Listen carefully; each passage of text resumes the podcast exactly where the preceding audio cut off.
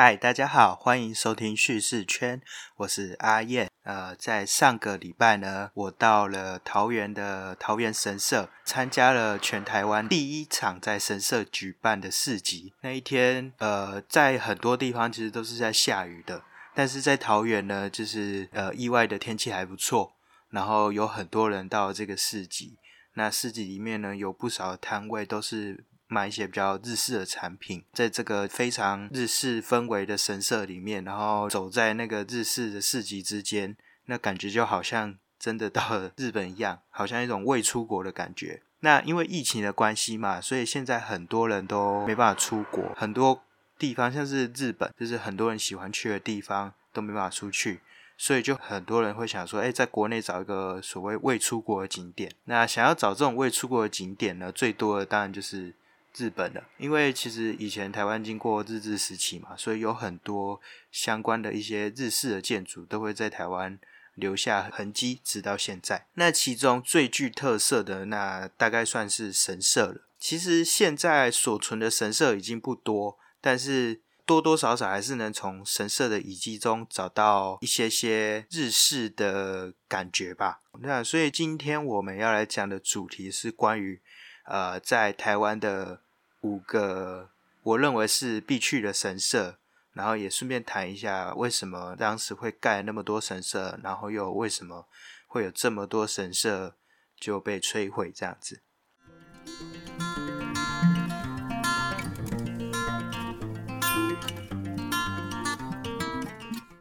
那其实神社建立的原因呢，是因为为了推动所谓的皇民化嘛。因为当时渐渐的面临到呃太平洋战争，那当时的日本殖民政府为了让台湾人能够更为所谓的当时的祖国，也就是日本卖命，所以呢就推动了所谓皇民化政策。在宗教信仰的方面呢。也希望当时在殖民地的人们都能够信仰日本专属的宗教，也就是神道教。所以呢，也会建立神道教的呃祭祀场所，也就是神社。那因为这样，所以建立了所谓一街庄一神社，几乎每个小小的乡里啊，都会有一个神社的存在。那其实最早的神社啊，其实在战争前很久就出现了，在一九零一年十月二十七日，也就是。那个时候日治时期也没过几年的时候呢，就在现在圆山饭店所在的地方建立了台湾神社。那到一九四四年又变成台湾神宫。那这个台湾神社是既是呃所谓代表开疆辟土的神啊，叫做大国魂命啊、大吉贵命啊，以及少燕明命。另外还有在祭祀当时因为征讨台湾上升的。北白川宫能久亲王，那这是在台湾所建立的第一个神社，台湾神社也是当时算是台湾所有神社的一个最重要的一个中心。现在你去那边已经看不到神社的相关遗址了，大概只能看得到在靠近中山北路那边有个博犬，然后在圆山饭店内好像还有龙柱，这样相关的那个建筑结构已经都没有存在了。为什么这些建筑这样子的消失呢？因为主要还是跟当时的时代氛围有关啦。在日本投降，然后后来就是政权转交给中华民国政府之后呢，一九七二年又因应到日本与中华民国断交，所以当时的中华民国内政部就发布了一个相关的法令啊，要去摧毁、清除这些所谓具有日本帝国主义优越感的统治纪念遗迹。所以，特别像是神社这种有很大象征意义的建筑就会被摧毁。所以呢，这样的一个氛围下，然后还有当时因为中日断交，然后又激起一些反日情绪，所以让全台各地的大大小小的神社就被摧毁了。不过还是有一些神社，呃，很意外的难得能保留下来。特别像是我说过，我上礼拜才去的桃园神社，就是这样的一个例子。它是很难得被完整保留的一个神社。现在啊，许多的神社都只剩下遗址了。就是在全台湾，其实有很多地方都有神社，大大小小加起来可能几百座都有。但是呢，因为都被摧毁殆尽了嘛，大概只剩下几个地方还能够看到的比较大型的建筑，那更多的其实都只是剩下遗址，也就是没有建筑体，最多最多可能就是一个石灯笼或是一个鸟居而已。所以呢，我今天要讲的五座，呃，算在台湾境内必访的神社，他们相对来说是比较多。呃，建筑结构的也能够让更多人去感受到那个当时建立这个神社的氛围吧，然后有一种穿越时空或是穿越国境的感觉。第一座值得造访的神社，其实是在呃九份金瓜石地区，在金瓜石的黄金博物馆后面啊，有一座金瓜石黄金神社。这座神社应该算是在全台湾的很多神社之中非常特别的神社了，因为它祭拜的是除了可能神社比较常祭拜神之外，还有矿业之神金山验命。那而且最特别是，它当初建立并不是那个地方政府去推动的，而是当时的一些私人企业，特别是矿业公司去打造出来的这个神社，就是祈求能够挖到很多矿嘛，然后大家能够发财这样。那现在你到这个神社，从黄金博物馆后面沿着步道，可能会如果比较少爬山，会爬的有点累。可是爬上去之后，你就会看到只剩下可能。几根石柱啊，还有鸟居。如果对某些人来说，可能会觉得啊，就只有这样，有点遗憾。不过，你从那个地方看出去，刚好可以看到九份的山海美景，那个景色真的是看过就会让人很难忘，所以还是很值得一去的。那这个神社除了是一个矿业公司去建造之外，呃，很特别的地方就是它每年呢都会举办例行祭典嘛。那到了这一天的时候，其实是非常的热闹，然后不只是日本人在地的，呃，台湾人也是不分台日一起同乐的。那到了那一天呢，矿工都会休假，老板还会宴请员工，那天是非常欢乐的一个日子。那台湾人也会去参加祭典，那甚至去担任一些呃祭祀的角色，这样在当时。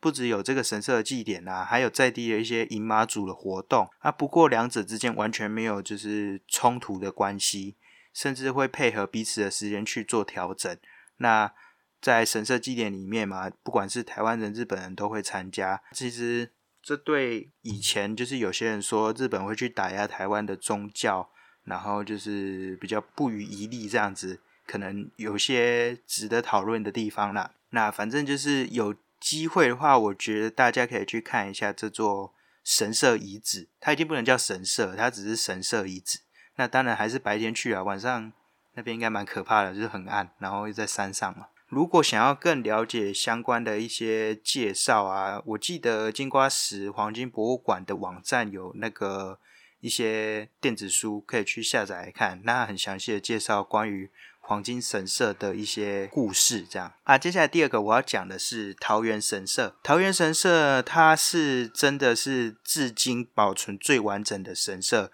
所以以至于像有很多可能会动用到相关场景的电影都会在这边拍，像是棒球电影《KANO》，他们的神社场景就是在桃园神社拍的。那桃园神社它建立的时间大概是在一九三八年。然后就一直在靠近桃园市郊的虎头山山脚附近静静的等着人们来朝圣，这样，那就直到了大概一九八五年的时候，差不多快要二十世纪要结束了。那当时的市府不知道在干嘛，突然就想说要把它改成一种中式的祠堂，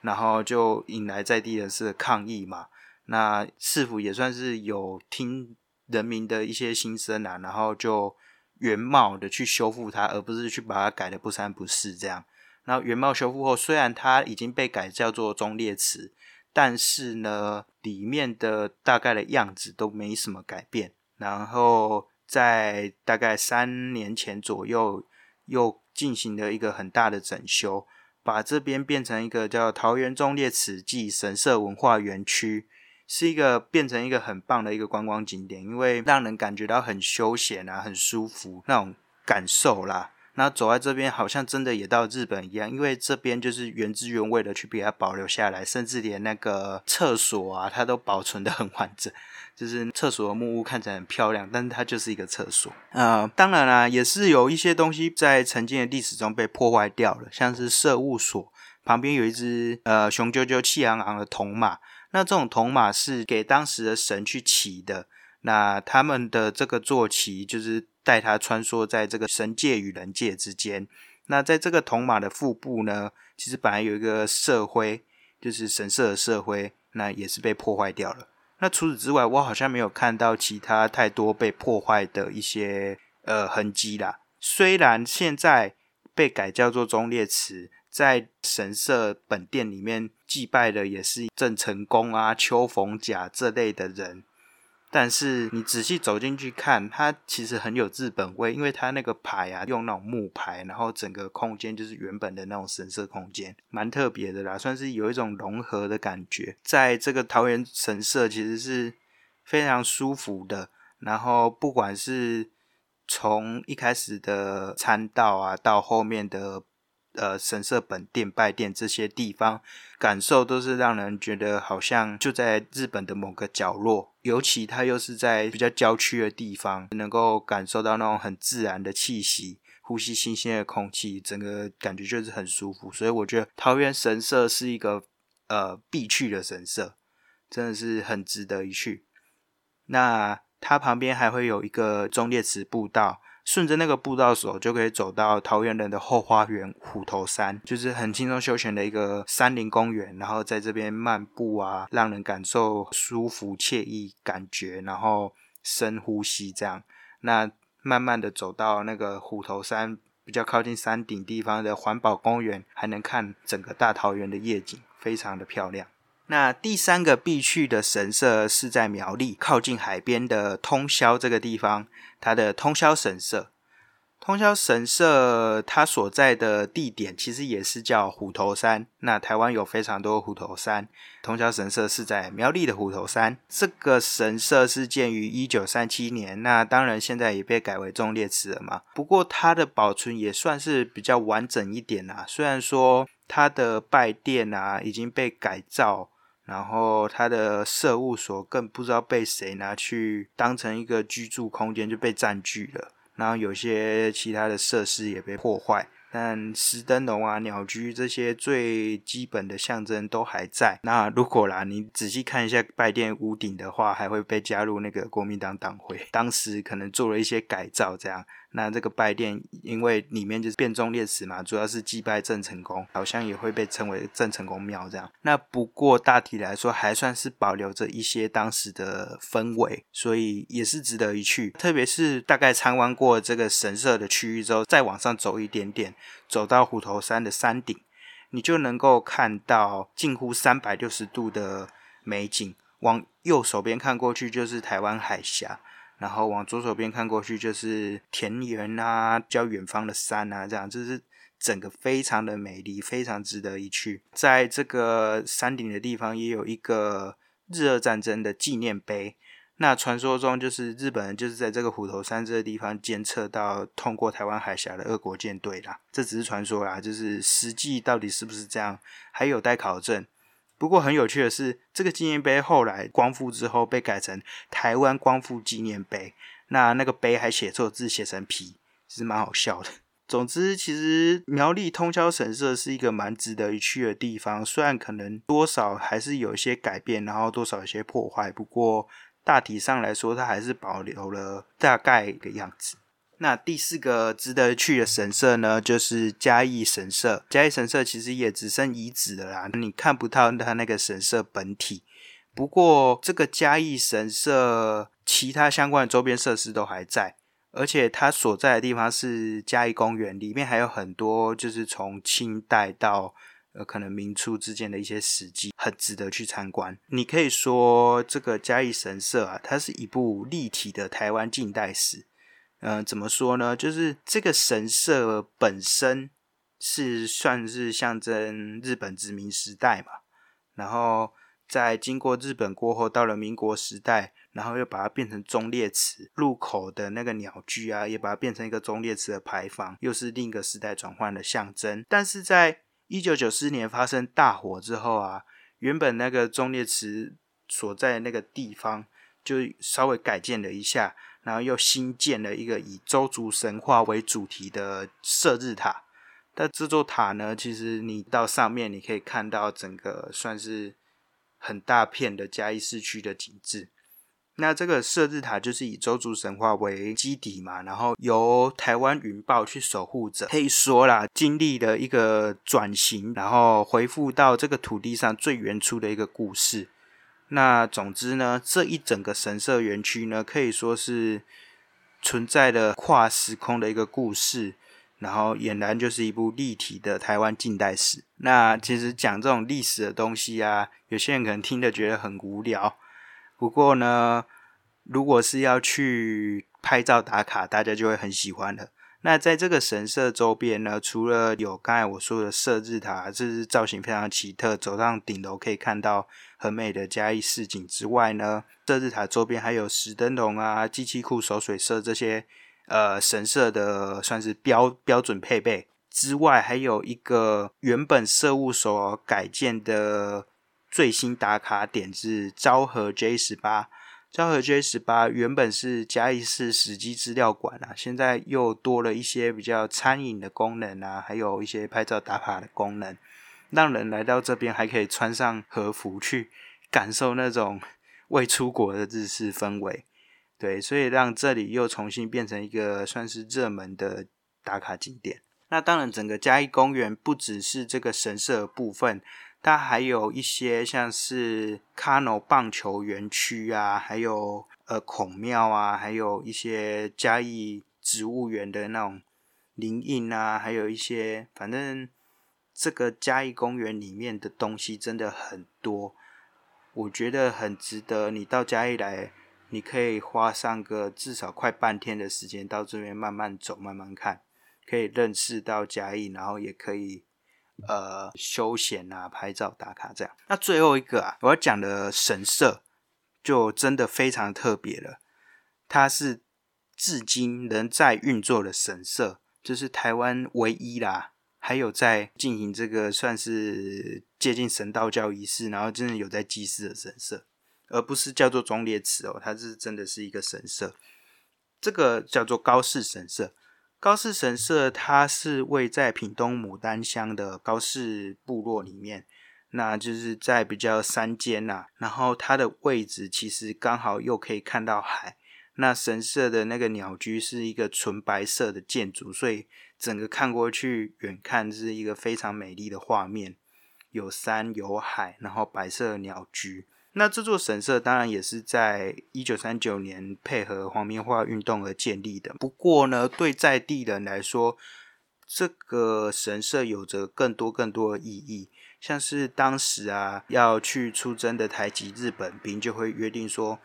哎，如果我回不来的话，以后我们就在神社见面。”这样，所以这是一个跨越生死的一个相遇的地点。那这座神社呢？可能因为它就是真的比较偏远一点啦，所以也没有真的遇到一些很严重的损毁吗？它当然是有受到破坏，不过这个破坏应该不是人为的，我记得，我记得是天灾的关系还是什么，反正就是没有破坏。那到了大概二零一六年的时候啊，有一位日本神职人员叫做佐藤健一，那因为对于台湾在三一一大地震的时候的热心付出，然后还有那个时候 NHK 有一个主题报道，然后刚好就是有一张照片是日治时期拍的那个原住民的照片，它下面竟然那个备注写说“人间动物园”，那“人间动物园”就是人类动物园的意思。那一段时间那个节目播出之后，然后引起了很大的一个讨论呐，所以他就是。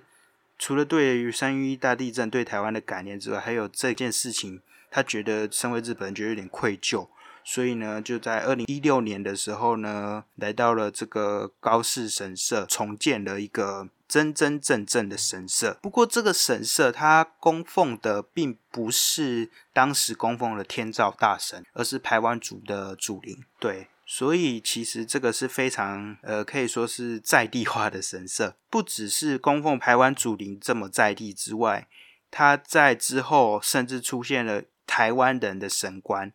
这位叫做黄俊宇的台湾神官呢，他对于神道教有一种不知道怎样的热爱，然后甚至因此成为佐藤健一的养子。那就在佐藤健一的教导下，他就成为一个台湾应该说是唯一吗？台湾籍的神道教神职人员，然后就为这个高士神社进行一些祭仪。这样，那其实这个祭典是融合了神道教啊，还有台湾族的记忆。而且当时神社落成的时候，甚至是在台湾基督长老教会牧师祈祷下成立的。你不能说这是一个完完全全神道教的神社，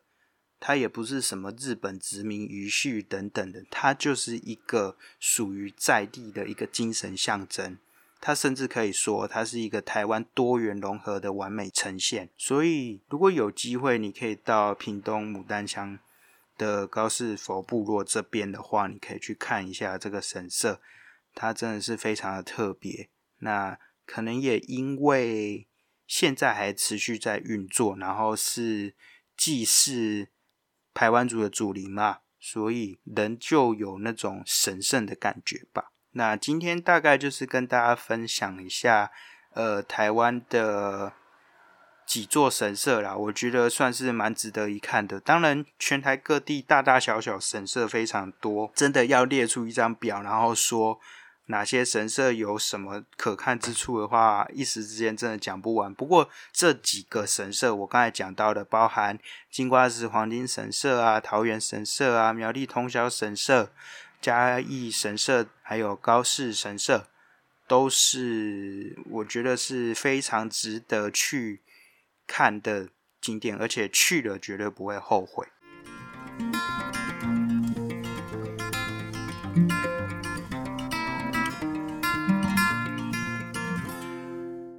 那今天的主题就到这边，你还喜欢吗？如果喜欢的话，可以到 Apple Podcast 给我五颗星的评价，然后给我一些回馈。那当然最好的话，也来订阅一下这个节目。那除了 Apple Podcast 以外呢，现在在 Sound On、Spotify 还有 KKBox 都可以听到我的节目，只要搜寻“叙事圈”三个字就可以了。那如果你对我的节目有任何的想法，或是你想要来分享你的故事，你也可以直接私讯我，直接在 FB 或是 IG 搜寻“叙事圈”就可以找到我，然后直接联络我跟我说。另外，呃，因为其实我一直有在做一个回馈问卷啊，就是希望能够收集到大家意见，然后让这个节目越做越好。所以如果可以的话呢，你可以到下方资讯栏帮我简单的填个回馈问卷，让这个节目越做越好。当然，那在下方还会有一个赞助连接，最低从三十块开始，你就不用登录，然后非常轻松就可以赞助给我这个节目。如果你真心觉得，哎，这节目真的很不错，然后值得给予鼓励的话，就希望给我一点呃小小的呃奖励，让我能够在做节目的时候能够有一杯饮料可以喝。那今天节目大概就到这边，我们下次见。